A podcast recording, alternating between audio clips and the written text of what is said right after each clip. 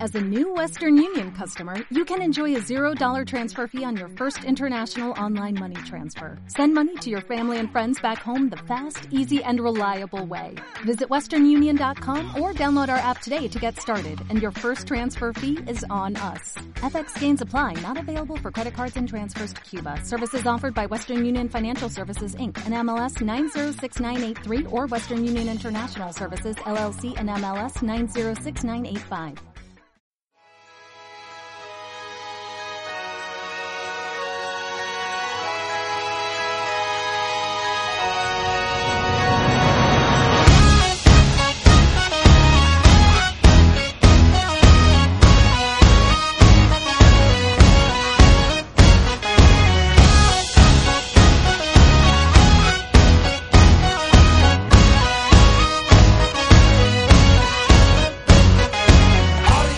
Somos Juanse Gutiérrez. Iberja Martí y esto es Nada bueno bajo el sol. I love this country dearly. I can feel the letter clearly, but I never thought I'd be alone to try. Once I was outside the station, selling red and white carnations. We were still alone, my wife and I. Before we met, we saved my money, brought my dear wife over. Now I work to bring my family stateside. But off the boat they sail a while and scout across the coast. Once a year I'll see them for a week or so at most. I take a walk, take a walk, take a walk, take a walk.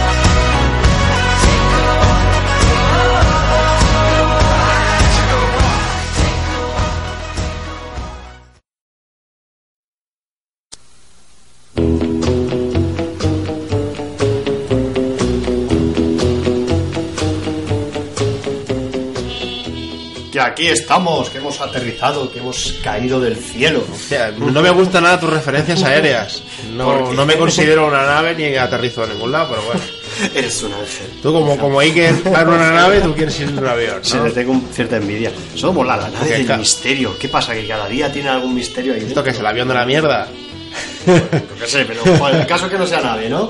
Claro. Ay, pues no, que, que- que hemos tardado, verá, queremos pedir disculpas, que... No, disculpas, no. eh, Este tenemos programa Hemos vidas. tardado un poco más porque se nos ha complicado la vida, pero aquí estamos, no fallamos. Siempre estamos, Yo, el siguiente yo programa. no, no os pido disculpas porque tenemos vidas, Sofía. Y tenemos Joder, cosas. ¿eh? No, pero bueno, a ver, si tenemos un oyente, tampoco es que vaya. Un oyente tras otro. Sí, sí.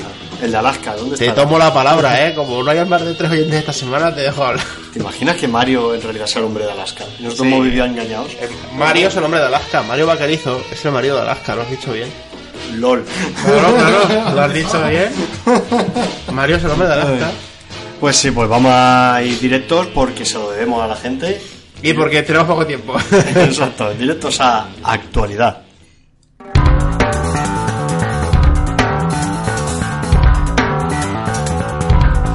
Y ¿Tú que- qué piensas de la serie Friends? Hombre, pues es un clásico de una sitcom que definió un poco ese tema de amigos, compañeros, Sí, que humor, en plan. Como sí. compañeros en España. Sí, algo así, ¿no? No te que... fallaré, somos compañeros, compañeros de la vida. No, del no me amor. refería a eso, ¿no? Ah, vale, vale. Que sí, que fue un poco pionera. Yo la vi Es un hace clásico. poco, la revisioné otra vez. Sí. Y me encontré un artículo en BuzzFeed que me hizo mucha gracia que es... BuzzFeed, sí, Bu- BuzzFeed. Y dice, Ross Geller es lo puto peor que le ha pasado a Friends. Y me- el artículo me encanta muchísimo, ¿no? Porque sí que es cierto, después de leerlo antes he dicho, hostia, pues tiene algo de razón, ¿no? Esta chica, Beatriz Serrano, que es quien lo comenta, tiene algo de razón, porque Ross es una persona que, que la... re- cua- Tú lo recuerdas de una manera más afable de lo que es cuando ves la serie. Sí, lo recuerdo, el, arma- el hermano de. De Mónica. Pero Mónica. cuando ves la serie te das cuenta que es un gilipollas. En muchos aspectos. No, era el mejor amigo de Joey, ¿no? Y- Sí, sí, a ver, hemos cuál doctor, cuál amigo era de Joey. Espera, espera, espera, esto me estaba asustando. Y bueno, voy a empezar, Serio. voy a empezar aquí, voy a empezar. Tenemos, eh, me encanta cómo empieza porque es, Ross es una persona de mierda desde que nació. Vale. Tenemos aquí, Nació. os voy a hacer recordar un poquillo a los que hayáis visto la serie ciertas escenas, ¿vale? ¿Os acordáis del capítulo en el que aparece Brad Pitt? Hombre, sí. Y Rachel descubre que Brad Pitt la detesta. No sé si os acordáis de esto, que en el inicio de este odio visceral tiene lugar en el instituto cuando Ross inició un club de odio a Rachel Green simplemente porque ella no estaba interesada en él. Y Brad Pitt era uno de los miembros. el personaje de Pero Brad Pitt era aquí uno de los hace un club de odio. es decir, es decir, que Ross Geller lleva in- interesado en Rachel Green desde los 17 años, cuando ella era una amiguita de su hermana pequeña. Eso es un pelín obsesivo, ¿no, Ross? Pero lo peor de todo es que lleva pensando que Rachel le debe algo desde entonces. O sea, montó un club porque, como no le hacía caso, es que es muy fuerte si lo pensáis así. Entonces y sigue resentido con eso, sigue con el rencor. Pero quiere que esté con él porque se le debe algo. Es que es muy gore. Hostia, pues entonces el personaje está bien construido, lo que pasa es que Sí. no lo deja entender. Repite conmigo, soy Ross Geller y las mujeres no, no me deben absolutamente nada por ser Ross Geller. Vayamos directamente a la primera temporada de Friends. Eh, Recordemos cuando Rachel aparece tras huir de su boda y se topa con una amiga de su infancia, Mónica.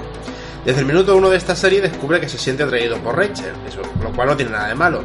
Pero es que desde el minuto uno se empieza a comportar como un auténtico capullo. El plan de Ross para que Rachel se enamore perdidamente de él parece que es boicotear cualquier tipo de relación sentimental que ella tenga. Coño. Siempre a sus espaldas, claro. Es y hace- un egoísta. Y hacerse tío. pasar por su amigo para pillarla en un momento de vulnerabili- de vulnerabilidad y que caiga rendida a sus pies. Ross utiliza la narrativa del típico buen tío cuando habla con sus colegas, es decir, se victimiza constantemente y se pone en el papel de héroe al que todo le sale mal utilizando frases clave. Las mujeres siempre eligen a los tipos malos porque tú no eres nada creepy, Ross. Y Rachel no me valora y me metieron en, en la Friendzone. ¿Qué tal no meterla tú en la Love Zone o en la Fuck Zone, amiguito? o ir de frente y no engañarla diciéndole pensar que eres su amigo. O sea, es que... eh, Es verdad, es que... ¿Cómo? Pero a ver, tú lo has visto recientemente y recuerdas. Nunca le gusta que esté con nadie. Y siempre desprecia a los novios de Rachel, no les gustan, les cuenta cosas malas de ellos. Que de hecho, estoy pensando en la personalidad de Joey, era el que más carisma tenía, el machorra. Si era mal digo. Luego, Chandler era muy el de cachondo. soltar pullas. Era cachondo, grupo. sí. cachondo y se la soltaba la Y indirecta. Ross era una mala persona. Y Ross, claro, lo piensa y incluso dice, ah, un poco tontete, ¿no? Porque la tonteta era Phoebe, pero que tampoco era tonta. es no, que no, era espiritual. espiritual ella. Y bueno, volvemos. Claro, que estoy pensando, joder, me estás cambiando la serie, ¿eh? me está cambiando el punto de vista. Ross es posesivo y manipulador. No, bueno, vaya- Ross es asquerosamente posesivo. Cuando Rachel consigue su trabajo en Bloomingdale's y comienza a sentirse realizada laboral y personalmente, Ross decide hacerla sentir culpable por su éxito y por no tener suficiente tiempo para él. en- en- que Un egocentrismo. Eh, Ross, cálmate, seguro que cuando es lo mismo que cuando ella te servía cafés cuando tú salías de catalogar piedras, pero se la ve más feliz, ¿no? ¿La puedes apoyar un poco?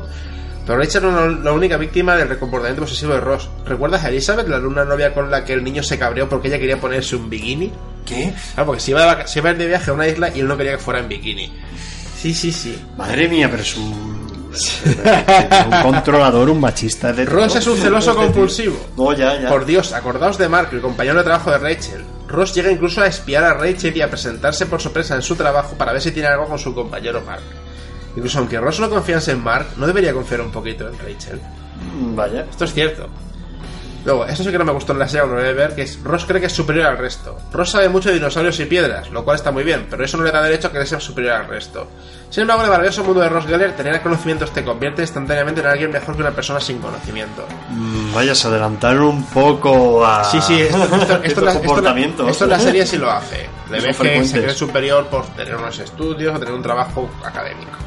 Y la, pero la vida no para de darle de lecciones, de estamparle la, Sí, la eso mitad, es. la cara y el tío sigue igual. Y qué mejor forma de ser superior que demostrarlo. Ross se ríe constantemente de Joey, un hombre mucho más rudimentario que él, que sin embargo tiene mucho más éxito con las mujeres, algo que Ross detesta.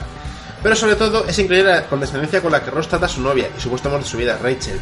Ross llega incluso a hacer una lista de lo que no le gusta de Rachel, donde incluye cosas como niña mimada, demasiado preocupada por su aspecto o es solo una camarera. Ha hecho un poco sendo. Es solo una camarera, eso lo pone en su, la lista de cosas que le gustan. Es solo una camarera. Sí, y ok, Rachel será una niña mimada, pero abandona su pasado y se pone a trabajar de camarera para no tener que volver a vivir de sus padres Vaya. o de un marido. Eso nos va a tener en cuenta. Rachel se preocupará mucho por su aspecto, pero es precisamente ese talento lo que le hace conseguir un puesto de trabajo en el mundo de la moda.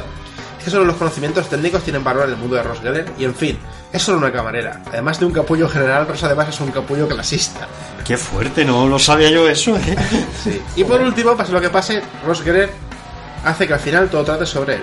Vaya. Si su exmujer está embarazada de él, todo lo que haga Ross desde el minuto en que se entera hasta que nace su primer hijo no lo hace ni por su futuro hijo, ni por su exmujer, sino por demostrar en todo momento que está por encima de la nueva novia de su exmujer.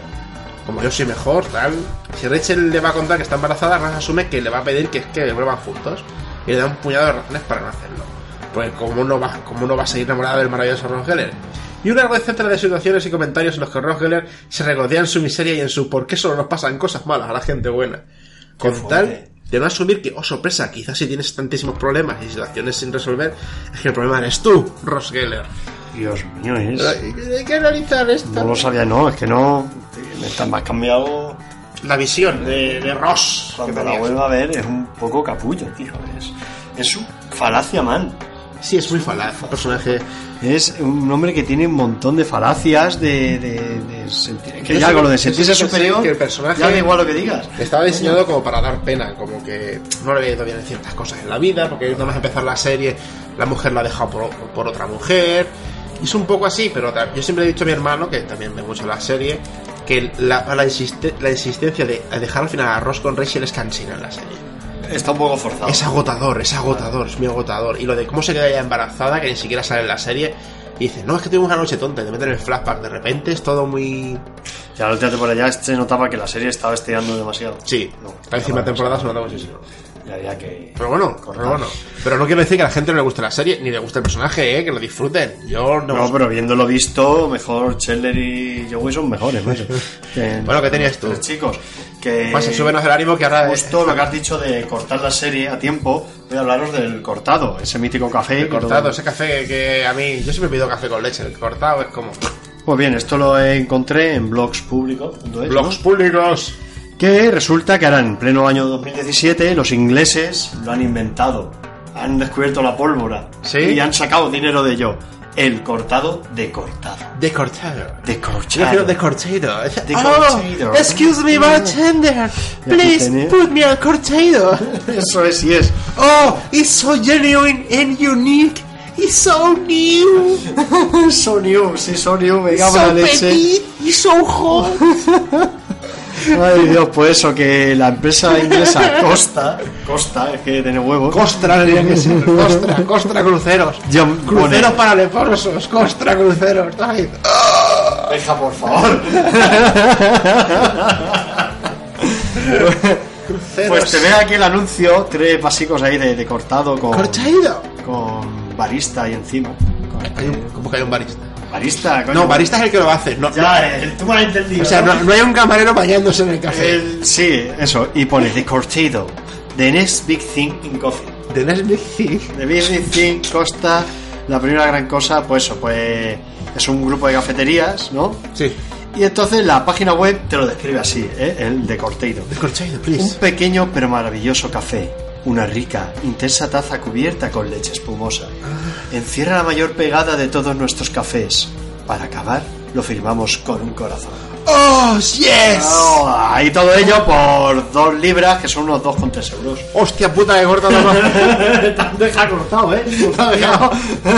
y luego tiene un vídeo de una señora vendiéndotelo ahí que, que si Hostia, lo pudiera hostia. buscar, buscar eso en la página web de Costa, Cafeterías Costa. De y- Corchado. Y miráis el vídeo que está guay. Y eso, y que dejando aparte todo esto. mm, ¿Cómo decirlo? De- de- Aquí dice, en el blog dice que de cortido le da mil vueltas a la mayoría de los brebajes que, bajo la etiqueta de cortados, perpetan el bar de tu barrio. Claro. Que aún así, dentro de lo que cabe, que sí que tiene calidad. O tiene una cierta calidad. A ver, como dejó escrito nuestro compañero Jordi Sabaté de un artículo que ya hablamos en su momento, Mm, el la pesada torrefacto. plaga del torrefacto hace el Aquí café en España, sí. que consumimos en España uno de los peores en Europa. Por culpa de lo del tema del torrefato. Sí, de- conservación. Que es lo que van y tal. Ahora que el capuchino, el café latte y de corteido nutren los menús de las franquicias cafeteras del mundo, toca preguntarse, ¿qué van a hacer los ingleses cuando se enteren de cómo se pide el café en Málaga? Vamos, se ve En que- Málaga y en muchas es partes. como Murcia. Pero es que ya, sí, pero ya me lo estoy viendo en el futuro. De Carajallo. De carajo. The Carajillo, the next big thing in coffee, coffee, and, eh, and Wesker, The Carajillo, 50 euros, The Carajillo. Carajo, hostia, 50 euros. Y eso, y por ejemplo, el bombón murciano, Sí, el bombón murciano, que es el bombón normal, con más azúcar, que en ciertas Con partes azúcar. de España creo que no existe. No, directamente es el es café, leche condensada y azúcar. O sea, o sea, ¿qué es esto?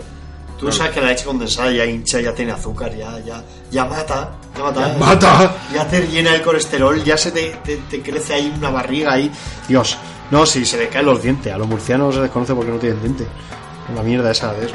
Y eso es, este, el cafetería Costa. Yo lo mío ha sido más cortico, ¿eh? Pasión, porque eso es de cortado, The next big thing in coffee.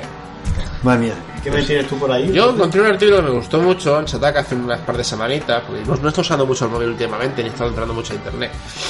Y me gustó que es de marginado a héroe la evolución que ha tenido el nerd en la cultura pop, ¿no?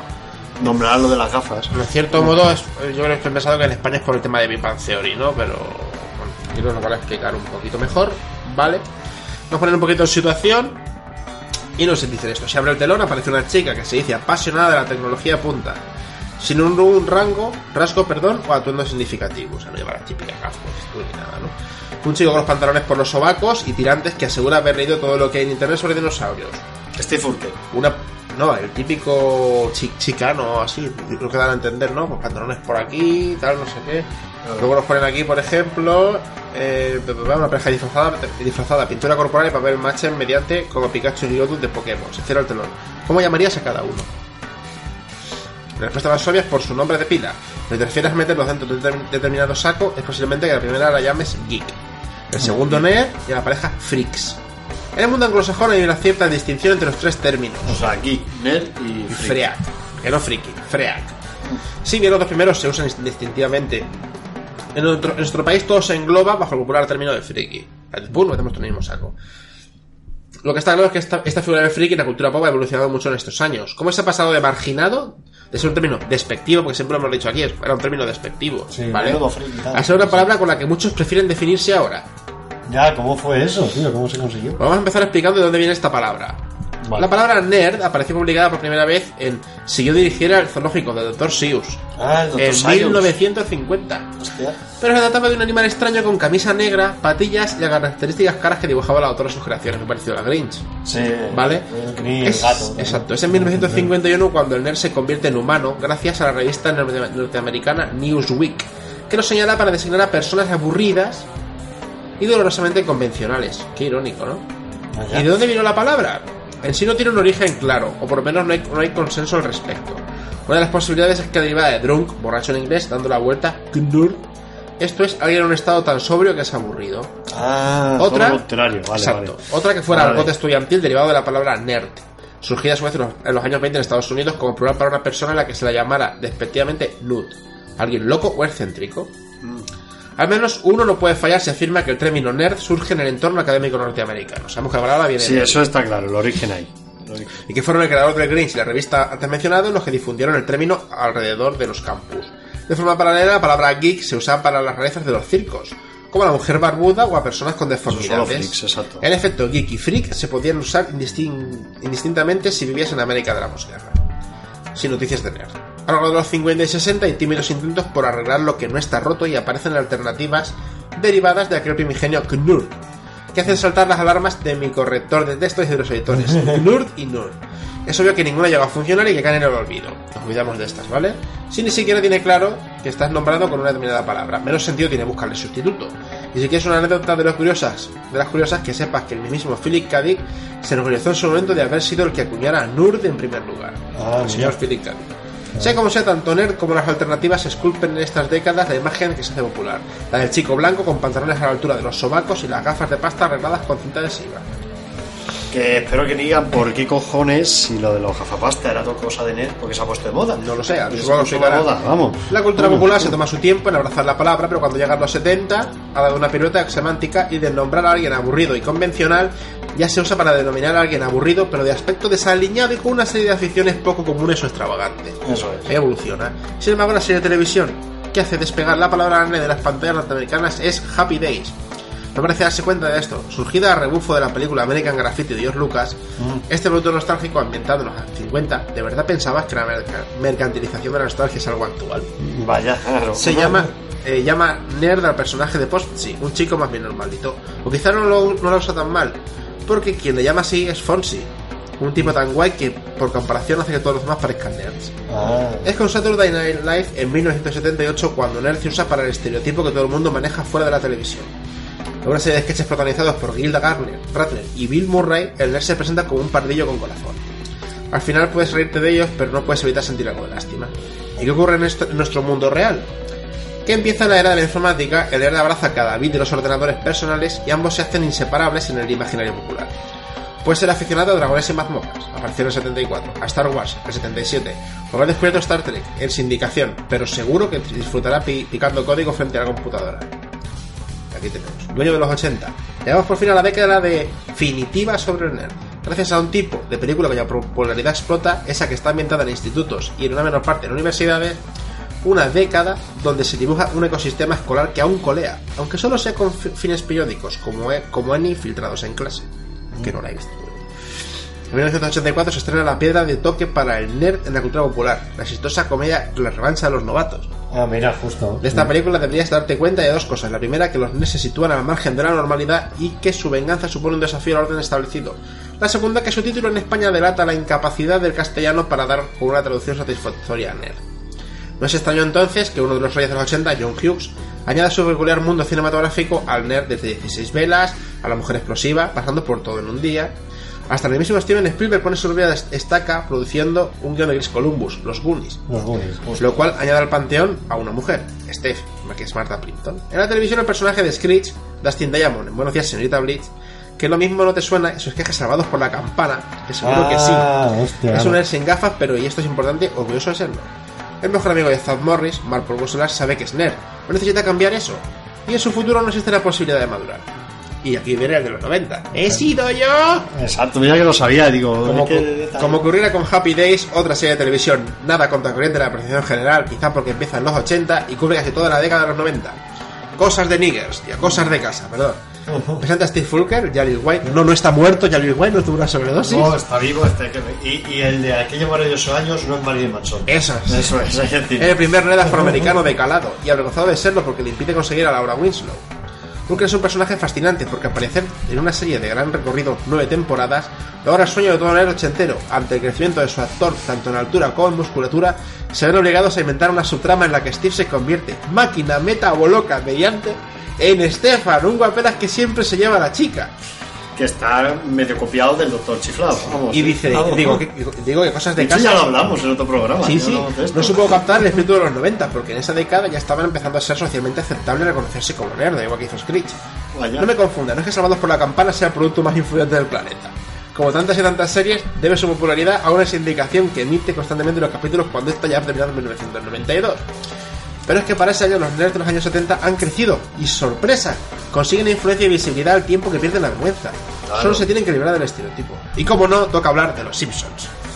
Vamos a ver, los Simpson han influido en todo, tío. ¿Te gusta o no? Se gustó no, sí, sí, como los nazis. Y prefiero a los nazis. Pero, pero, hija, por favor. Un estereotipo que reclama su vigencia antes de morir. Los Simpsons del capítulo, Homer asiste a la universidad. Ah, hostia, cara. A quienes le atribuyen a la serie la, presce- la presencia y, y admiran la calidad de los episodios de, un- de esa época irrepetible de la familia amarilla, que no teman, el cliché se utiliza para la parodia en las películas de los 80. Y su uso no tiene nada que ver con el visto en cosas de casa. Voy a ser sincero. El verdadero motivo por el que se haga colación este magnífico y divertido episodio es porque su doblaje es es un testimonio de cómo en aquella época a los traductores españoles aún les parecía inasible lo que significa nerd. Se transforma en gili, derivado de gilipuerta. ¿Qué dices? Ahora que hemos traído la, a la, Verdad, a la, lo que dices, coño, estoy eso es, pensándolo, a la verdad. creación de McGroening no está más recordar que la serie tiene a un nerd en el equipo principal, dice Simpson. Y en varios sorprendes con distintos grados de, podemos decir esto, nerdismo. Milhouse, el tipo de la tienda de cómics, el profesor Frings, hasta Ned Flanders podía entrar en el saco.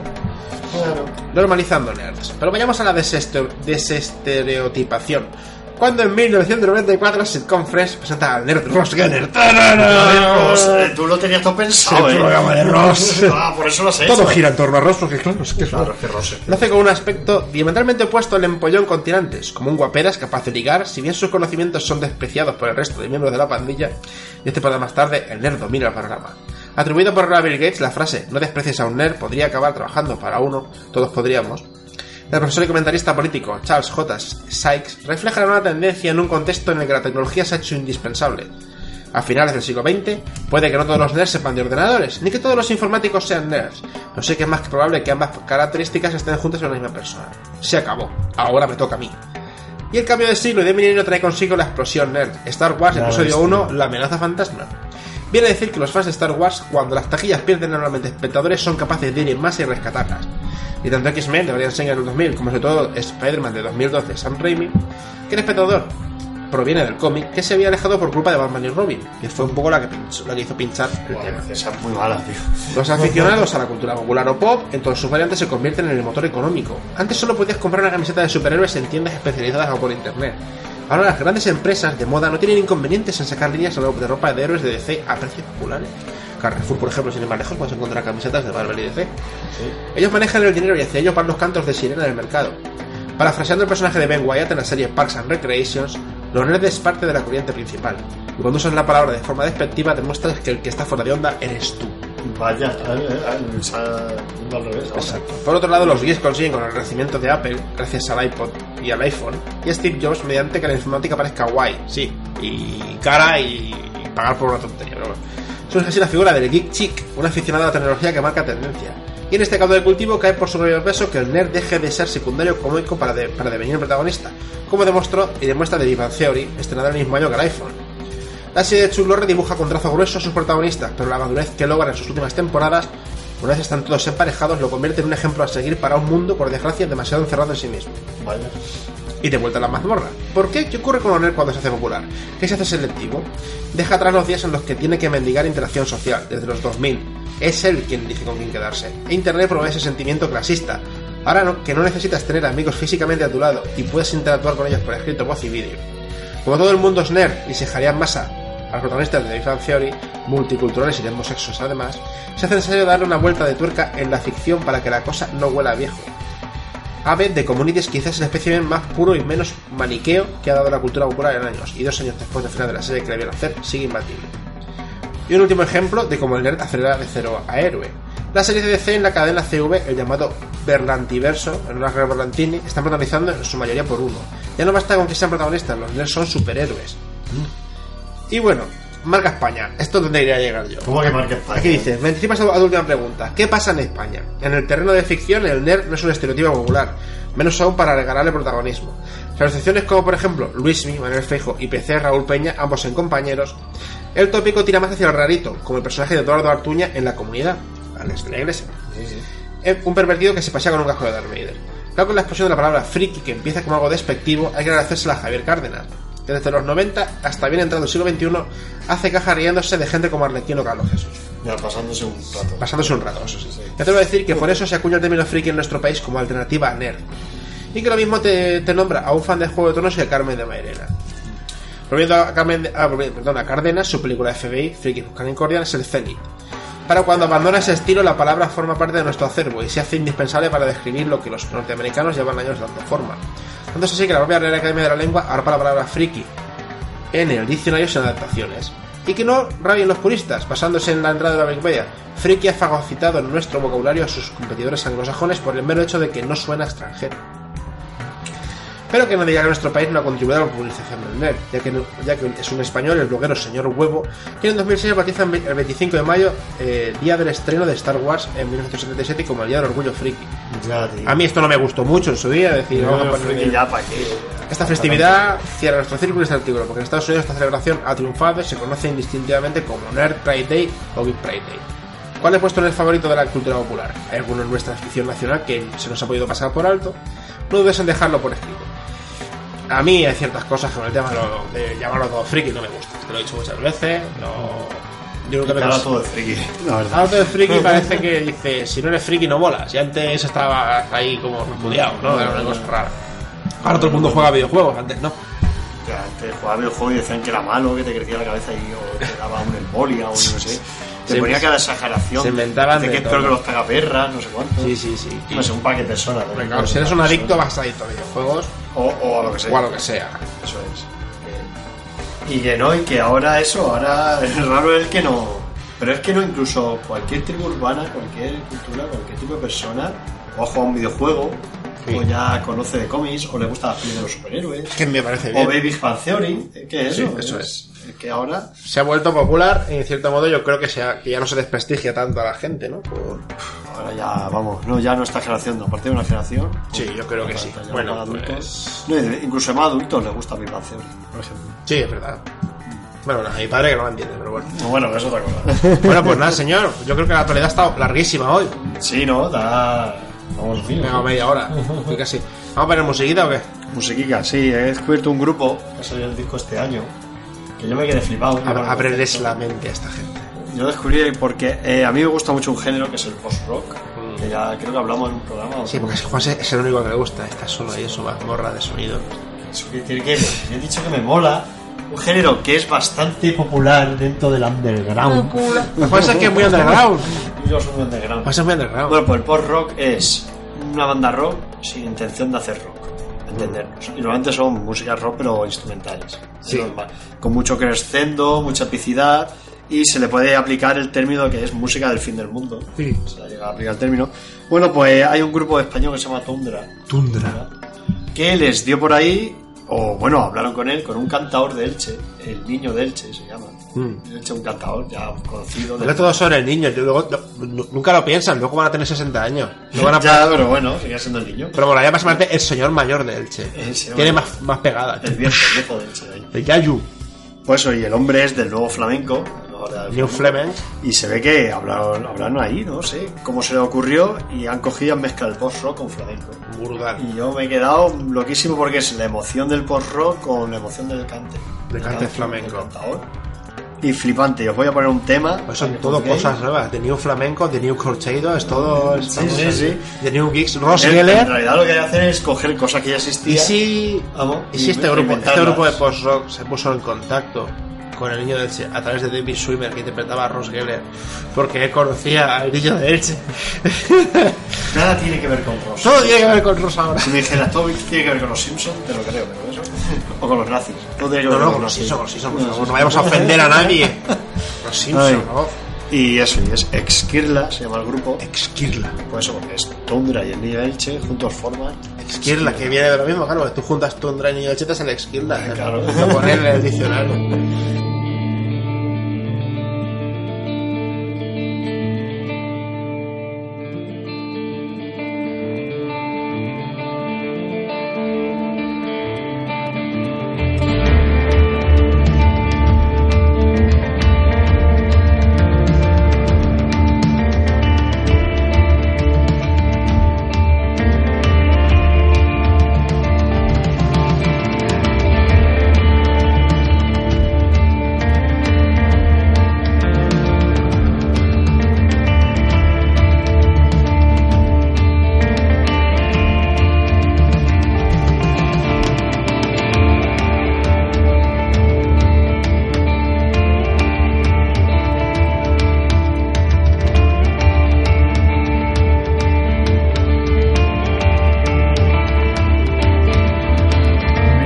Bienaventurada esta mano, esta clavícula en paso incierto por la loma, dolorosa de mi cuerpo blanco.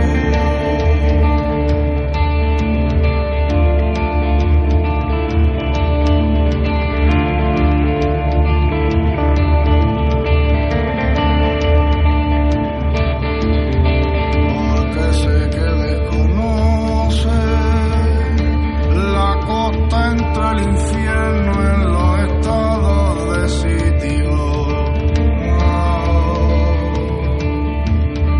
Porque sé que desconoce el olor del amoníaco recubriéndote el espanto.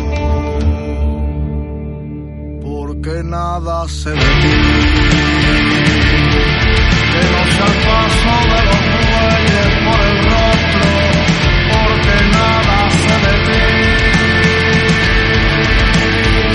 porque nada se detiene. Que no sea el paso de los bueyes por el rostro, porque nada se detiene, porque nada se detiene.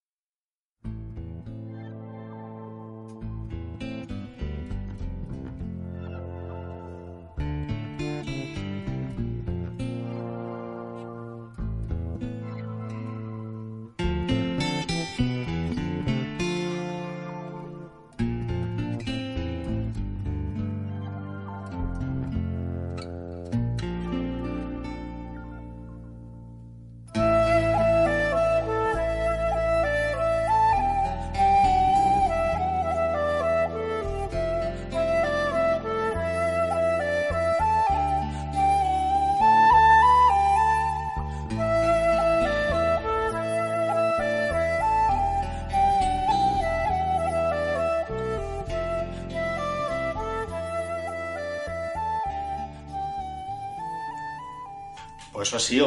Es una cosa. Pero ¿qué está pasando? ¿No- ¿Dónde está mi, mi Juan Sergio de guau, guau, qué temazo? Ah, vale, guau, qué temazo, Ah, Madre madre. mía, no, no, me tiene, me tiene que salir. me tiene que ¿A ver, no te ha gustado mucho el tema?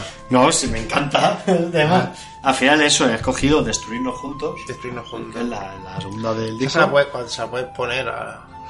Es una locura. Mejor me callo. Bueno, ¿qué, Eh, ¿Deja?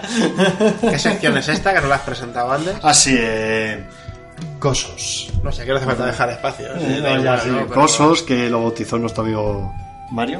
Mario. Y aún sigue Tienes que vivo. nombrarle, ¿eh? Si no... mm, Mario. Mario de Alaska, ¿no?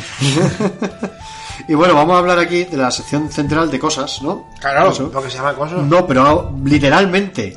Hay Porque yo acosos. encontré una cosa que Es el Museo del Fracaso de allí de Suecia. O sea, pero solo de El Suecia. Museo sueco del fracaso. Pero solo son cosas de Suecia. No, no, en general. Del mundo, Es vale. que digo, si digo era sueco, a lo mejor se piensa que son cosas de Suecia. No, pero no. no, no. Ah, donde los desastres son positivos. Lo saqué del mundo. o sea, se lleva todo lo que no ha funcionado, se lleva allí. Eso es. Pues Es- voy a llevar la carrera solitaria de Dani Eh, Martín. vamos a ver, es que cuando hay un montón de productos, funcionan un pequeño porcentaje. Hombre, está claro. Un pequeño porcentaje del 100% es el que triunfa y el resto, pues, a la mierda. Hay muchas ideas muy tontas, otras que son lo mismo pero con otro nombre. No. Y otras mu- son arriesgadas y lo triunfa o no lo triunfas. Si están fracasados, no han triunfado. Mm, Vamos a ver, no todo lo inventó No funcionan. Eso lo sabemos, el investigador Samuel West ha recuperado los mejores desastres en el campo de innovación para exhibirlos en el Museo del Fracaso en Suecia. Ahí los suecos. A partir, eso, a partir de junio o así. Eh, Dice que mientras que los productos exitosos siempre se colgan en un pedestal, de los fallidos nunca se habla. Sí, no, nunca se acuerda de ellos. Nadie dice nada. Pero dice que de estos productos se puede aprender algo. Hay Hombre. aprendizaje interesante. Pero Claro, de, de algo que ha salido mal siempre puedes sacar algo positivo. El aprendizaje, Eso el es. camino, etc. se, de lo- se aprende a, a cómo no hacerlo o a decir, vale, esto no funcionó por esto, vamos a enfocarlo de esta forma, a ver Claro. si, claro, es, Puede, sí, sí, es imposible. Entonces empezó a indagar, está por hacer historias, está recopilando unos 51 artículos, ahí, unos 50 que son los que expone. Entre ellos se encuentra el bolígrafo Big que salió al mercado el Día Nacional de la Mujer en Sudáfrica. Vamos, ¿no? Con el siguiente mensaje.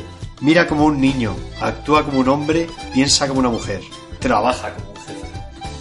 Salió el boli ese para chicas, ¿no? Vamos, está la inda- in- indignación de todas las mujeres por el sexismo, sexismo que daba. La verdad la cagó. La empresa se disculpó y renunció que se había equivocado. Pues bueno, pero- por ejemplo, un boli para chicas. Eso que es un objeto que de repente es un sex, ¿no? Es... Ya, que eso es. También encontró una Coca-Cola Black, una versión del famoso refresco con un sabor a café que se lanzó en 2016, en 2006, que diga. Un juego, o sea, un- la Coca-Cola sabor a café. Sí, no, No, eh, estoy eh. intentando saborearla mentalmente. Hay que No. se inténtalo, ¿eh? No, si no. ya tiene cafeína, ¿no? Pues más. Ya le metemos, ya metemos el producto que se saca el café. eh, La café, que cafeína. una jipa, para eso me tomo un café.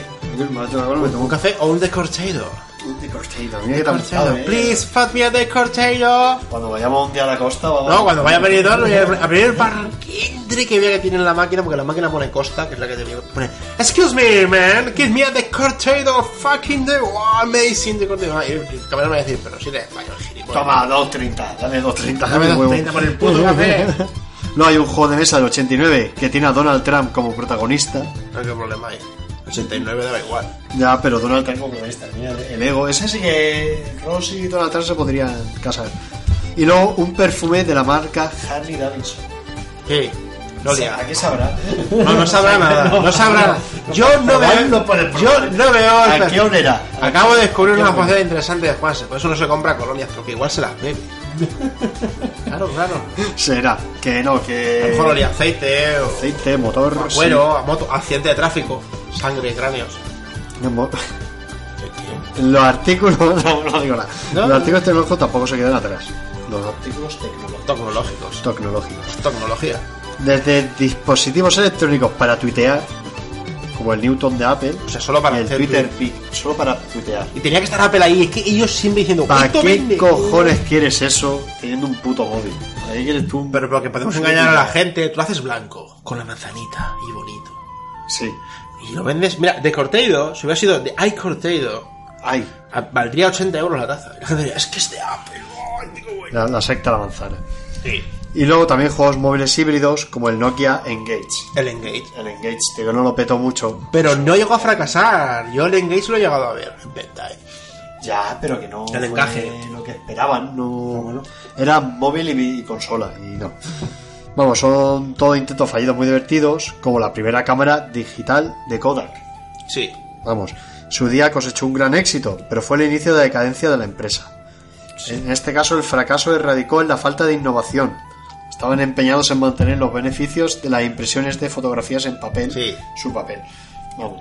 Y Kodak que eh, no apostó por la tecnología cuando las cámaras reflex evolucionaron a digital y la cagó mucho. Eso dice aquí, que la compañía no pudo seguir el ritmo de revolución digital y quebró en cuanto Instagram se convirtió en la aplicación de imágenes más utilizada por usuarios. Claro. Claro, eso es. Es curioso, ¿eh?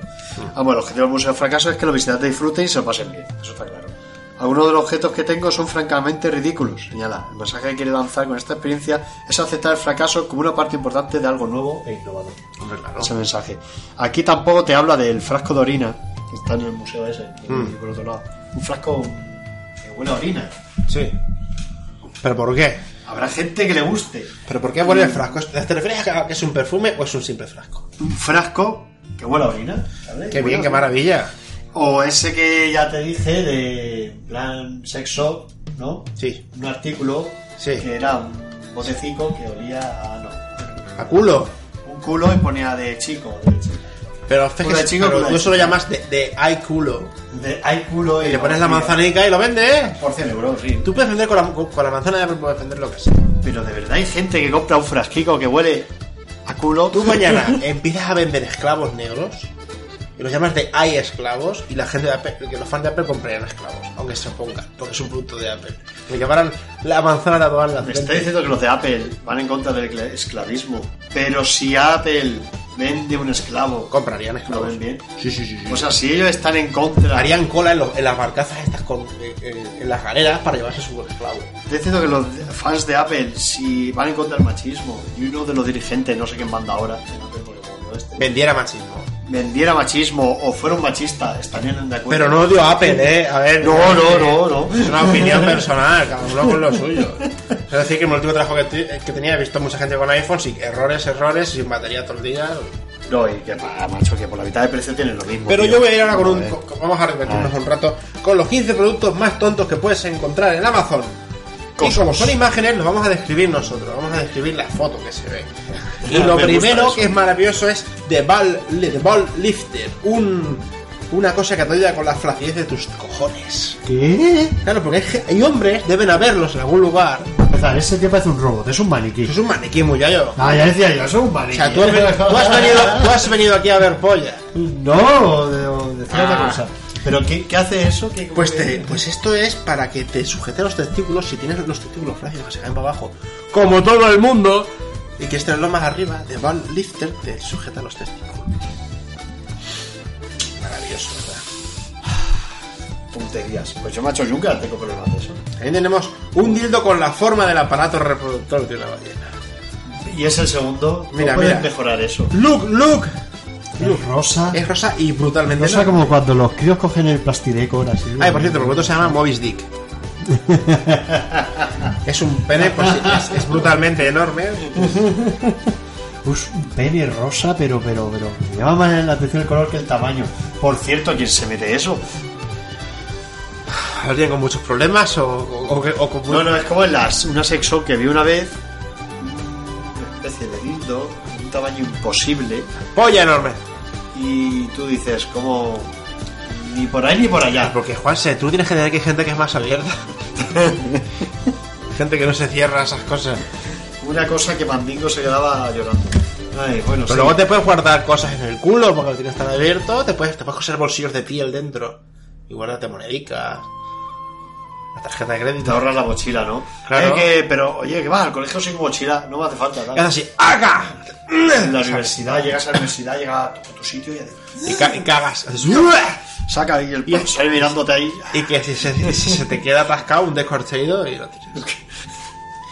Vamos Un con el, poco te- rosto. el tercero. Un tarro para gritos. Un tarro para gritos. Un tarro en el que tú puedes gritar, gritar tu Hay sudor. un puto japonés es con una especie de, de, de, de jarrón Ah. vasija, un botijo de otra Tú forma. gritas y la tensión se queda ahí dentro. Entonces ahí están los gritos. Luego eso, que no lo abras, no lo metas a la nevera. ¡Ah! Y luego lo abre y te- Este me encantó, me encantó muchísimo. Un spray que te dará aliento de canadiense. ¿Cómo le huele el aliento a Y un te imaginaos, canadiense? me encanta, me encanta la banda sale un canadiense muy, muy guapo él y pone Look and feel Canadian instantly. Aparenta y siéntete como un canadiense. instantáneamente. Succumb to the fantasy. ¡Oh, sucumbe la fantasía! Dios mío, que siempre fantasía con eso. Siempre he querido tener aliento. Macho, me mola Canadá, pero el aliento me da igual, ¿no? Es que depende Bueno. del canadiense. Esto si tú vas a Canadá y vuelves y no tienes aliento, la gente no te cree que has estado allí. Ya está en Canadá. ¿Qué? No, no- no te Joder. huele el aliento a Canadá. A Pino, a Beto, o a qué. Sí, puede ser, puede ser. Pero No bueno, jodas. Me, resulta- me encanta lo que es Succumb to the Fantasy. Ya En ves. el quinto lugar tenemos las patatas con mensajes. Papas con mensajes. O Puedes sea, enviar galletas de la fortuna, pero... patatas con mensajes. Ah. ¿Y qué pone? Por una pone Happy New Year y la otra pone eh, You're a real chip of... No, no, no, es que soy muy pequeño. Ja, ja, ja. Ja, ja, ja, ja, ja, ja.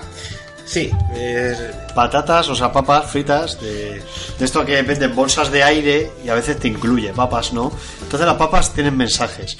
Mensajes chorres, más espero que sean, yo que sé, frases filosóficas o son de Paulo Coelho. alguna mierda No, tú lo así. escribes. Esto es como encargarlo. Y es que pongan, ¡hijo puta! Y a alguien, ponen le, la y papa. alguien le llega la patata La la- abre. en la piel. En la piel de la patata. Pone, hijo puta. La abre, ¿qué tiene que abrir? No son patatas fritas. No son patatas, he dicho. Patatas, patatas. Ahí pone papas. Pero porque esta- estos eran latinos, es una papa, una patata.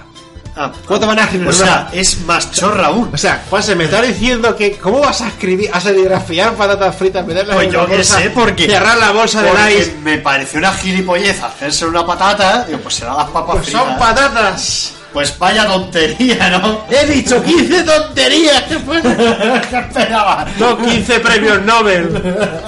Ay. sexto lugar, un poncho que te permite ir al baño en cualquier momento. Es un poncho muy largo, muy largo, que lleva dentro una bolsa para hacer pipí y otra para hacer caca. Te Mm, Estás cagando dentro del poncho. Ahora entiendo en el bueno, el feo y el malo, o bueno, una de esas películas de Clint Eastwood con el poncho, la cara, la cara que tiene, la cara como de.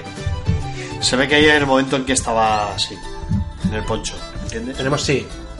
te he entendido. Tenemos aquí un- el séptimo lugar. Te he entendido. Pero no, era- no, era el poncho, no, era- no caga ni idea. No, digo Clint Eastwood. Oye, no te has cumplido eso. Claro, te estoy hablando, no me escuchas. Entendí- ¿no? Te juro que he entendido Chuck Norris. Pues yo he entendido patata frita. Oh, ya está. Hasta Chuno Rino caga ni me da, eso es verdad. En séptimo lugar, un molde que para galletas con doble sentido. ¿Eh? Es un molde que tiene una nubecita en una punta, sale un arco iris y va hasta una olla. Y esto puedes hacerlo como quieras. Puede ser la forma de un arco iris típico de Leprechauns o, una, o un pene. Lo que tú prefieras. Un pene que tiene alguna enfermedad en los No, tú testículos. pues eso le pones el color carne, la galleta, y es un pene. O sea, un molde de doble sentido. No es, esto no es física cuántica. Pero ves, es muy fácil eh, de sí. entender. Yo te entendí, a ver, lo de que es una nube y son un arcoíris. La nube la pintas de negro y son los Richies. Los Ya, Richies, el pelo de ya. los Webers. Pero no te has fijado. Está brutal- sí, está brutalmente flácido. Ya está. Mm. Sí, me los calzoncillos, al principio. Vamos. El puff en pluff. Como de sacar tu perro en un santiamén. Y diréis, ¿qué es esto? ¿Qué es esto? Es una especie de bolsa en la que tú metes a tu perro, sale un tubo, tú enganchas ahí un secador y se casa el perro. El puff and pluff. Pero, pues, bueno, una O cosa. sea, yo, yo acepto que la gente a- le gusten los animalicos. Los animalicos. Pero, tío, que también tienen dignidad. Tienen dignidad y no hace falta ni que les compren nada. Si son perros, no ne- necesitan más accesorio que las personas. Joder, si ellos son felices, son peludos, no pasan frío. Están Pero esto contigo es para en casa. secarlos. Para secarlos Ya. cuando los bañas. Pero pues coño, usas la toalla. Pero- o, pero- o él solo se mueve. Bueno, con una toalla no secas a un perro, te lo digo por experiencia. o coño, lo saca al balcón. Tienes del que ponerlo sol. al sol. Al Pero sol, si vives y en, hace- si vives en Siberia, ¿qué? Pues, Mu- coño, mueres. pues, usar Mu- las toallas. Usas el puff and pluff.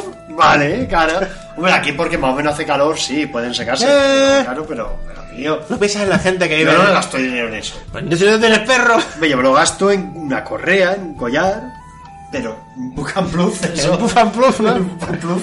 Bueno, va. El noveno no me parece una tontería, es un gorro de toa. De toma, del chic, eh, la, la seta del Mario. Eh, Es, vale, una pa- esto es un artículo friki, no me parece. sale un tío muy alucinado como diciendo voy a matar a todos por ponerme Un puto go- gorro de ese personaje, Adonino, Anodino, Anodi- a- Adodino. Anodino, Anodino. ¿eh?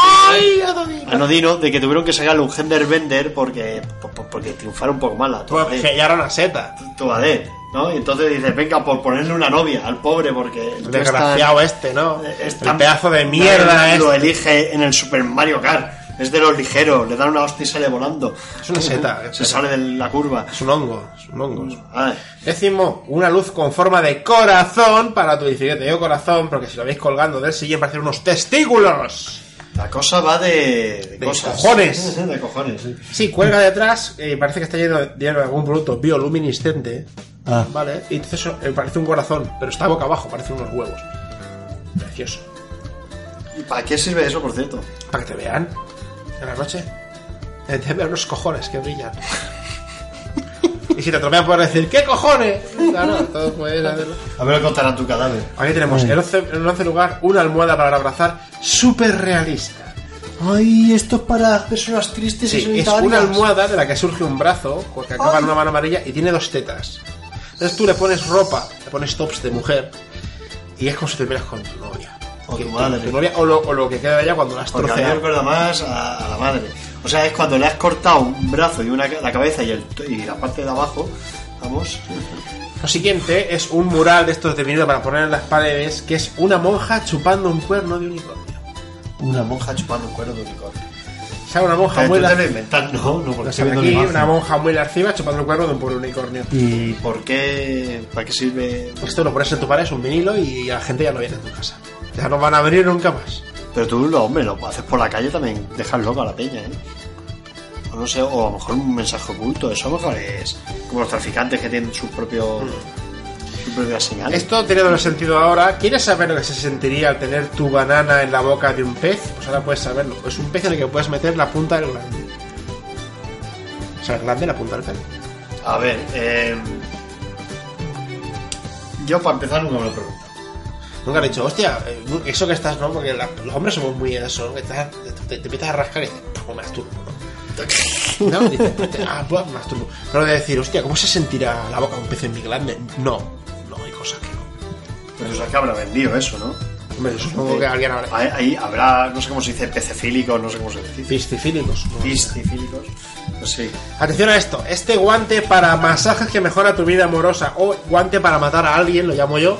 Eso está más cerca de Freddy Krueger que de la Mm. Es un guante rosa que tiene más pinchos. sí pero pero pero O sea, Parece de peli de terror. es una peli de horror. parece un Y pone, Coral, ay- estos- y pone, ayuda a tu pareja a llegar al clímax con esto, sí. Le destruyes el clítoris y ya no tendrá más clímax en su vida. Sí, que macho, aunque la- Es horrible. la publicidad. Pero se parece un coral de esto erizo ahí. en plan con forma de mano No me Mm. gusta nada. No me gusta nada y sí. Y para finalizar, os pongo el... en un GIF esta cosa que aletea en tu boca. ¿Cómo? Es una cosa que la pones en tu boca ah Mueves, hacia mueves arriba, la cabeza hacia arriba y abajo, lleva una especie de alas y se mueve. Y es para ejercitar la mandíbula. la mandíbula Eh, Por pues si me quieres recuerda morder las- más fuerte o chuparla más Me fuerte. recuerda más a lo del sadomaso, la bordaza. La bola. la bolica esta, la bolica. Y simplemente que están así, arriba y abajo. Dos alas, parece una gaviota, una gaviota volando. A lo mejor al final, cuando lo mueves Gaviota, mucho, cuando lo mueves idiota. mucho, se Idiota. caga en tu boca una gaviota. A lo mejor termina así. Y te vas a la playa a matar a gaviotas y las metes en un pez. Y Y no. así lo experimentas todo. Es No lo- grotesco, pero no, lo puedo mires- dejar de No lo mirar. mires mucho porque al No final puedo dejar de te va a mirar. devorar el cerebro. ¿Y la mandíbula para qué quiere ejercitar la mandíbula? ¿Qué pasa? ¿Que no comes bien? Habrá ¿No gente que tendrá, masticas habrá bien? gente que tendrá mordi- mordida débil. Mordida débil. No, que le pones algo así duro y haces... ¡Ah! Intenta morder una galleta, no puedo, ah, no puedo. Ah, Pues no entonces, puedo. desde entonces ya puedo comer galletas gracias a, a la gilipollez. A esa la que cosa que aletea en mi boca, se va a llamar así. cosa que- Think, think eh, aleting in my mouth. me- Hombre, yo había oído la cosa que juguetea. En mi boca, sí. ¿Quién la goza la más sabrosa? Sí. vale. Pues yo creo que sí que nos da tiempo a tener tecnología hoy, ¿no? Sí, aunque sea alguna cosa. ¿Cómo, cómo se llama esa sección, Juanse? Ciencia y tecnología.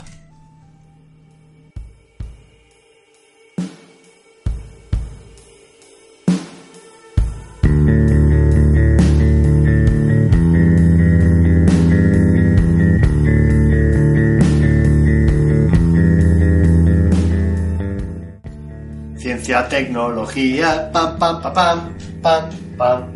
¿Qué? ¿Qué? ¿Qué Que más? nunca metemos tonadillas a las canciones. Sí, hay una canción que suena al principio. Y sirve para todas Las tonadillas esas, macho, eso es de los años 50. Ay, ¿Qué pasa? eh? Ah, te va La- los retro, ¿no? No, los modas vuelven. Los modas vuelven. Los modas. Los modas. Ese grupo no lo he escuchado porque eres negro. A ver, eh, eh, Haces- es broma, queremos resaltar otra vez, una vez más. de que nuestro humor es un poco entre rancio, mm, racista. Yo no me considero rancio, por allá No, tú, ¿eh? Eso entiende. Pero lo hacemos todo de coña, es todo humor. Es todo corazón. Es todo corazón. No- Ni somos racistas, ni hablamos de nazi de verdad, ni nada de eso. Es verdad. Es que no hay que, hay que contarlo, hay que explicarlo todo, hijo. Eso Lo es. siento. Bueno, yo tengo aquí una cosa de la ciencia, que la ciencia es que tiene la habilidad de explicarlo todo. Hombre, O claro. intentarlo, no es intentarlo. Eso es. Siempre, siempre tiene algo que decir. Pero la ciencia no descansa. La ciencia Sí, es, vamos, es lo- es de las siempre pocas tiene ma- alguna es- explicación. es de las pocas materias que nunca va a poder descansar. Porque como siempre van a haber cosas que queremos explicar o que queremos saber. La ciencia siempre va a estar ahí. Es como el conejito de Duracell, que ahora está por ahí andando. Si no, hostia, eh. Y dura, y dura, y dura. Por eso Ese anuncio se que... lo traduces a eh, puede sonar peor. Pues imagínate que en lugar de, eh, de poner el conejito de Duracell en un anuncio de pilas, lo pones en un anuncio sobre sexualidad. Y dura, y dura, y dura. Sigue tirando dura. Eso es una enfermedad, el que, es- no, el que siempre tienes el pene erecto. Y luego está el señor que eyacula a- a- al día, eh, cada 3 segundos o 4 eyaculaba, que lo vi por la tele, y ya le provoca dolor. Y si quiere someter a una operación. No para de eyacular, es horrible. Está todo el día corriendo. ¡Ja! Vale. ¿Qué tienes Pues para- eso, pues mira, la ciencia explica qué les pasa a esas personas que llegan siempre tarde. Mm, Está mal explicado que pone. La ciencia explica qué coño le pasa a Juanse que siempre llega tarde. ¿no? O ya llega pronto. Sí, aprox. Perdona que siempre llego bien. Ah, pero- pasa que tú estás ahí al conómetro, eres como un... Al, al cronómetro. ¡El cronómetro! Que es, es un cono de helado que lleva para medir el tiempo. Bueno, deja, no me despertes. Según me lo como, digo, vale, llevo tanto cronómetro.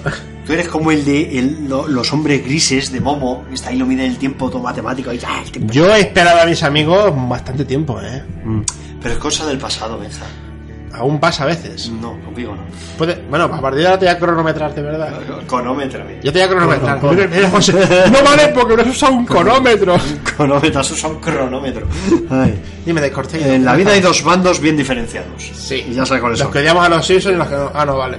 los que llegan ahora, queremos aclarar que el odio de los Simpsons sí que es real por parte de Benja. Y si es culpa vuestra. Eso me declaro. Si es culpa vuestra. Pero porque Antena 3 son muy pesados. Y vosotros.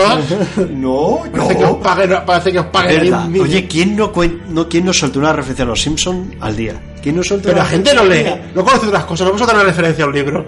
Pues coño, pues que cojan el libro y lo hagan serie. Más cómodo. O sea, tú eres el típico tío de, ah, yo veré la película, ¿no? Imagínate acaba- sacar un libro de los Te Simpson. acabas de definir así. No. Hala, lee. Deja, no soy así. Pasa que está llegando tarde con el artículo, Eres- ¿ves? Eres una.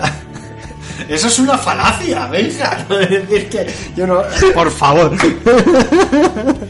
bueno, que hay dos bandos, los que llegan tarde y los que no. Esta mierda me rejuvenece a mí. Si eres de los que no llegan tarde, seguro que te habrás preguntado por qué demonios ese familiar o amigo no es capaz de cumplir con lo pactado.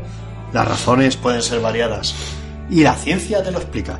La situación tienes que haberla vivido alguna vez. Muchas. Yo también, ¿eh? Yo Pero no tanto. ¿Vale? A no ser que tú seas el que se me llegara a tirar, ¿eh? Quedas con alguien, llega la hora co- acordada y tienes que esperar 20 minutos extra a que aparezca esa persona, que además y casualmente siempre tiene una excusa. Excuse me. Siempre hay una excusa. Sí, es verdad, es que, expertos, Siempre, siempre. Vaya, Siempre la- es una siempre la- máquina. Yo antes vivía la O hostia. sea, para crear historia no sé, pero para inventar excusas. Yo voy a explicar una cosa. Yo antes vivía la hostia de lejos. La hostia de lejos. Del pueblo. Mm, Sí, sí, sí. Y quedamos en un bar.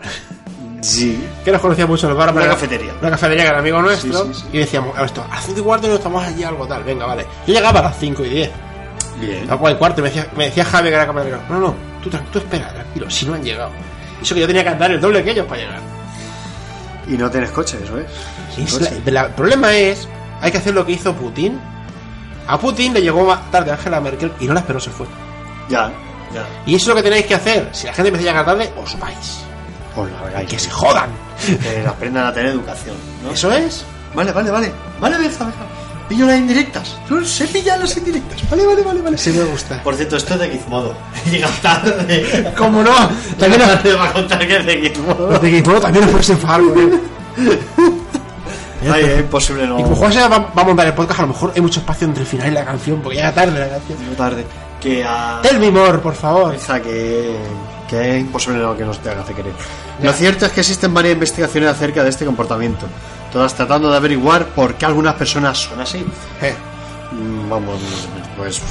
de- dice Alficón, un profesor, escritor y conferenciante experto en la psicología de la conducta humana, precioso. que estas personas son desconsideradas.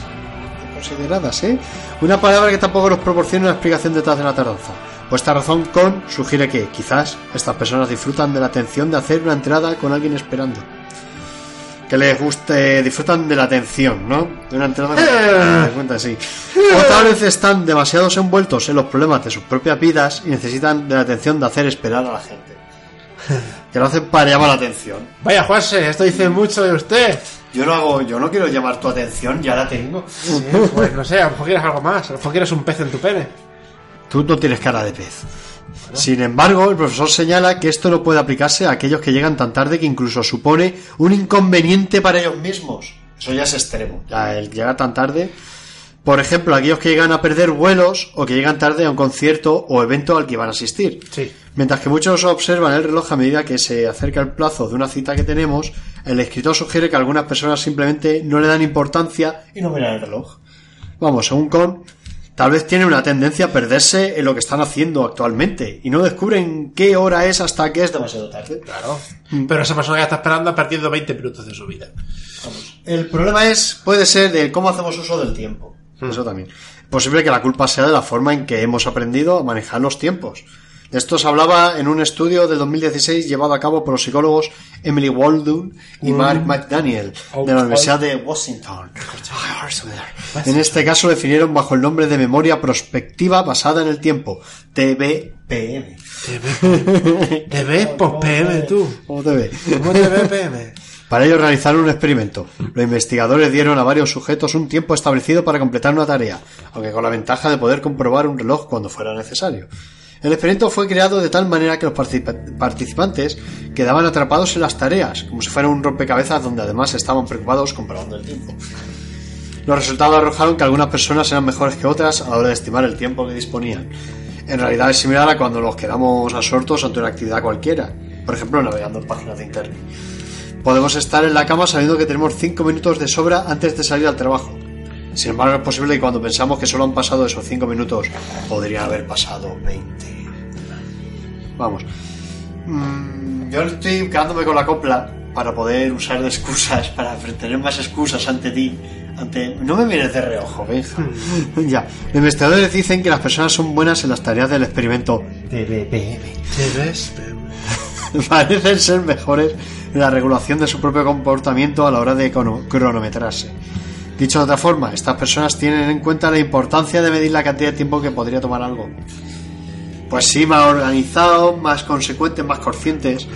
En este caso, investigadores ponen otro ejemplo. Cualquiera puede usar Google Maps u herramienta similar para estimar el tiempo que tarda en llegar a un sitio. Pero lo interesante es que aún así, a lo largo del camino puede existir variables que no controlame- controlamos. ¿Controlame? Controlame, eh, controlamos, tales como un retraso del transporte o encontrarse con alguien. Por eso, aunque, y aunque el plan puede ser sólido, todavía puede fallar. Te confías. ¿Qué, entonces, ¿qué, ¿qué tenemos aquí? Que te confías, que te gusta llamar la atención, que no tienes noción del tiempo. Pero yo pienso, tan complicado. Yo cuando quedo con una persona a las 5 y cuarto, Concentración. a las 5 estoy preparado. Ya, Estoy listo a las 5. sí. Y así, cuando esa persona viene, yo hago, voy, y voy. O voy- me dice, cuarto, y cuarto estoy allí.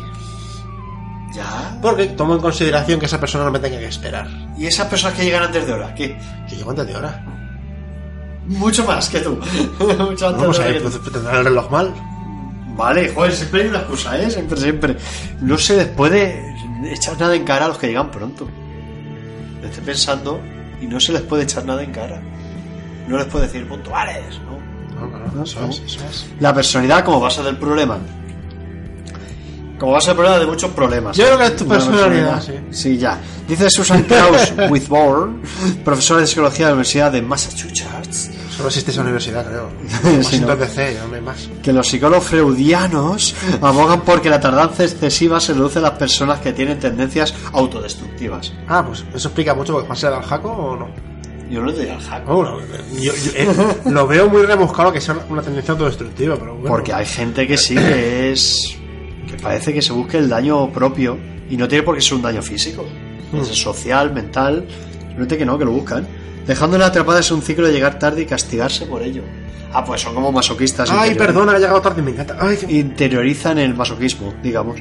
De hecho, el propio Con, hombre, mi amigo Con, también argumenta que podría ser una falta de autodisciplina. Hombre, pues yo creo que sí, ¿no? Vamos, no hace falta, no puede. Donde la gente encuentra imposible alejarse de una actividad o que están, dif- que están disfrutando o una tarea que sienten que tienen que completar. Pues no te pongas a última hora a hacerlo. es que ese- Hostia, me faltan 100 piezas del puzzle, media hora he quedado, venga, vamos. No, Eso no es- puedes hacer eso. Es igual que como el que tiene que tener un encargo y tiene que entregarlo para tal día y se espera a la última hora. Es que trabajo mejor bajo presión. eso, es, eso es un mito. Eso es una excusa muy, muy peligrosa. El decir que trabajo mejor bajo presión. Sí, No. Cuanto antes empieces, antes acabas y aún si no te da tiempo a repasar y a corregir y todo. Vamos, Ah, muy sí. recomendable. Eso. Otros como el psicólogo y escritor Ador Durayapá Harrison son personajes, me gustan. Explican que para algunas personas llegar tarde es una cuestión de principios. Simplemente no les gusta llegar temprano. Ah, bien, qué, qué bueno. Es que yo soy así. Este tío otra, llega así. Otra excusa buena, yo es que soy, yo soy así. Pues No, es que yo tal, tal. Esas personas piensan que no tiene sentido eh, estar esperando mientras llega otra persona. Ah. Agravado en algunos casos con el sentimiento de sentirse incómodos ante la espera. Finalmente hay una última manera de verlo. En un artículo de New York Times se sugería que el retraso crónico es impulsado por el optimismo de la persona. Ah, el optimismo a veces es peligroso, es malo. ¡Ah, qué bien! Voy a llegar tarde. Por ejemplo, en la capacidad de creer en que un trayecto de 25 minutos va a tardar únicamente 10 si todo sale perfecto. Sí, vas a, ple- vas a plegar Claro. el tiempo. ¡Ah! Ah, a ver si eso en 10 minutos me lo hago. ¿Dónde va Julián? Voy con Ah, este, voy, voy con está este perfecto. cohete a Marte que llego mañana. Claro, tres meses uno, yo en 10 minutos. Quizá este último comportamiento tiene un punto de locura. Quizá incluso todos los escenarios lo tengan. De cualquier manera, y como vemos, hay muchas razones para explicar por qué la gente llega tarde todo el tiempo.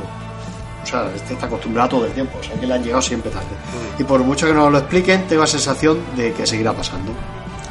Sí, esa sensación también la tengo yo. Deja, pero... No es tu culpa. No, pues yo, sé que ahora- yo nunca me he culpado, siempre os he culpado a vosotros. Incluso creo que una vez intentaste llegar tarde, aposta. Y llegasteis más tarde. y llegaste antes o llegando tarde, o sea, dijiste voy a salir de casa a la hora que hemos quedado. Y llegaron más tarde, sí. Y, y llegaste antes que... Sí, no, eh. esos días no lo perdonan la vida. Hay Lo cosas. siento, hija. No, no, no, tú lo sientes, pero tú no lo vives. No, joder. Porque tú cuando ¿Cómo llegas. no lo digo? ¡Lo siento, tío! Sí que lo Porque tú digo. cuando llegas, yo ya estoy ahí. Tienes que estar esperando mirando las musarañas. Ay, tío, hostia, yo, yo estoy pensando, yo cuando llego tarde, ¿por qué es? ¿Por qué es? Es que lo pienso... Yo no porque eres indiferente, te da igual lo que me No, porque soy... estoy desorganizado. Me falta organizarme más. Pues organízate. ¿Cómo? Pues aprende. Hay que dártelo todo de hecho. Eres de esas personas. No, ya, es verdad. pues me organizaré, venga, venga. El próximo día ya verás cómo llego pronto. O llega pronto. Hija, sí, es verdad. Pero aquí hace mirando el reloj. Has llegado exactamente. Hemos quedado. Mira, pero ¿qué dices? Juan y yo quedamos a las 2 de la tarde ayer. Sí. Y Juan se ha llegado a mi casa a las. Pero, pero será mamón. ¿Qué coño haces? Comprobar. Pero ¿cómo lo sabes? ¿Te lo apuntas? Hija, estás dándome miedo. A las 2 y 8. Me estás dando miedo. ¡Ha llegado a las 2 y 8! Porque comió, comió. ¡Pues no comas! No comas. Será posible. Eh, Pero- pero no pasa nada, no pasa Ay, que me nada. lo- pero que sepa que seré. Pero un día llegaréis y no estaré. Y diré, ha Y hecho un espero putin. que seáis porque he muerto. Me ha hecho un putin el colega. O sea, que no sea porque me he muerto, claro. Ah, vale. Pues nada. Ay, me río de tu muerte, no sé por qué. Sí, Bueno, cada uno lo que tiene. Claro. Pues sabes que no eres nada si me muero, ¿no? No, pues, hombre, sí, porque el podcast este sería un poco aburrido yo solo. Y aquí, Juan, pero ahora te encantaría, ¿eh? No. ¡Oh, Juan se... ¡Oh, Juan se... ¡Oh! Ay, No, porque estoy imaginando que no, es irreemplazable. hija. Era reemplazable, sí, pero no puedes cronometrarme. midiendo con conos, midiendo ahí conos. Dice, dice, cuatro cornetos soft, te da vergüenza. A ver, esto, esto, esto te mide tres cornetos. Tres cornetos te mide. Tres malditos cornetos de tiempo. Dice, ¿cuánto corre este coche? 140 cornetos la hora. Y no salido cornetos ahí. Crash, crash, crash. Se puede medir, sabes que se puede porque si en un segundo recorre X metros, mide- mides cuántos cornetos caben en ese metro, ya lo tienes. De hecho, voto, eh, reto a la gente. ¿Moto? He dicho voto. ¿Moto? Voto. ¿Moto, coche, camión? Voto a la gente que nos envió un email para decirnos que A un kilómetro por hora, por ejemplo, ¿cuántos cornetos son? o 100 kilómetros por hora. Por corneta nos referimos a la marca. O sea, tiene que ser de la marca. Aquí no somos de marca blanca. Cornetas. A lo mejor si es de los chinos, si me da igual, es igual, es una copia china, te lo dejamos. Le, in- le invito a que lo envíen a nada bueno bajo el sol arroba gmail.com Y si, si aparte en la respu- nos adjuntáis una foto de telarañas, que es lo que acumulamos en el mail, Que bueno, y Carolina que Carolina nos manda emails.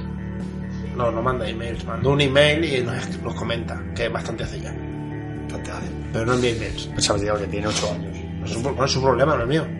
es un problema, ¿no? Vale. pues sí, eso ha sido el programa de hoy. Una horica Ah, así. está bien, está bien. Una horica que ha pasado volando. A mí siempre se me pasa volando. Sí, suele pasar. Como la cosa se te pone en la boca. Sí.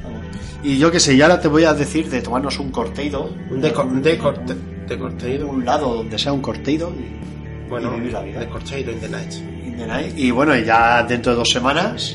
Sí, sí, no. Fungiremos. No, ¿Qué? espérate. O de, o de dos o de una, porque a ver cómo lo hacemos. Bueno, el caso, si no es. El caso, estar atentos. Estar atentos que estar estará. Si no es una semana, dos.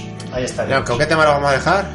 Bueno, sí, hay un- ahora el internet. Hay un meme. Hay un dank meme que las- meme. Dan meme que se ha dado muy fuerte y que ha obtenido millones de escuchas. Increíble, les ha hecho el día a esas personas. Que son los Bad Raiders, es la banda, ¿no? Y el meme es la canción con la canción Shooting Stars. Por ejemplo, sale algo Que es lanzado. que es lanzado, ¿no? Y te ves cómo empieza a recorrer el espacio, recorre el mundo, recorre varias dimensiones, recorre varios escenarios al ritmo de esta canción. Que eso Mm. tiene stars. Os la dejamos imaginaros, por ejemplo, imaginarnos a nosotros dos que de repente empezamos a salimos volando y recorremos el cielo con esta canción de fondo. Satin Stars, porque Porque somos... somos estrellas, venga. Nos hemos estrellado más bien. ¿no? Sí. Pero bueno, somos... Y eso es, nos vemos dentro de X días, vamos a decirlo así. Sí, pero pronto. Un enorme abrazo. Muchas Y gracias. que disfrutéis de un conseguido.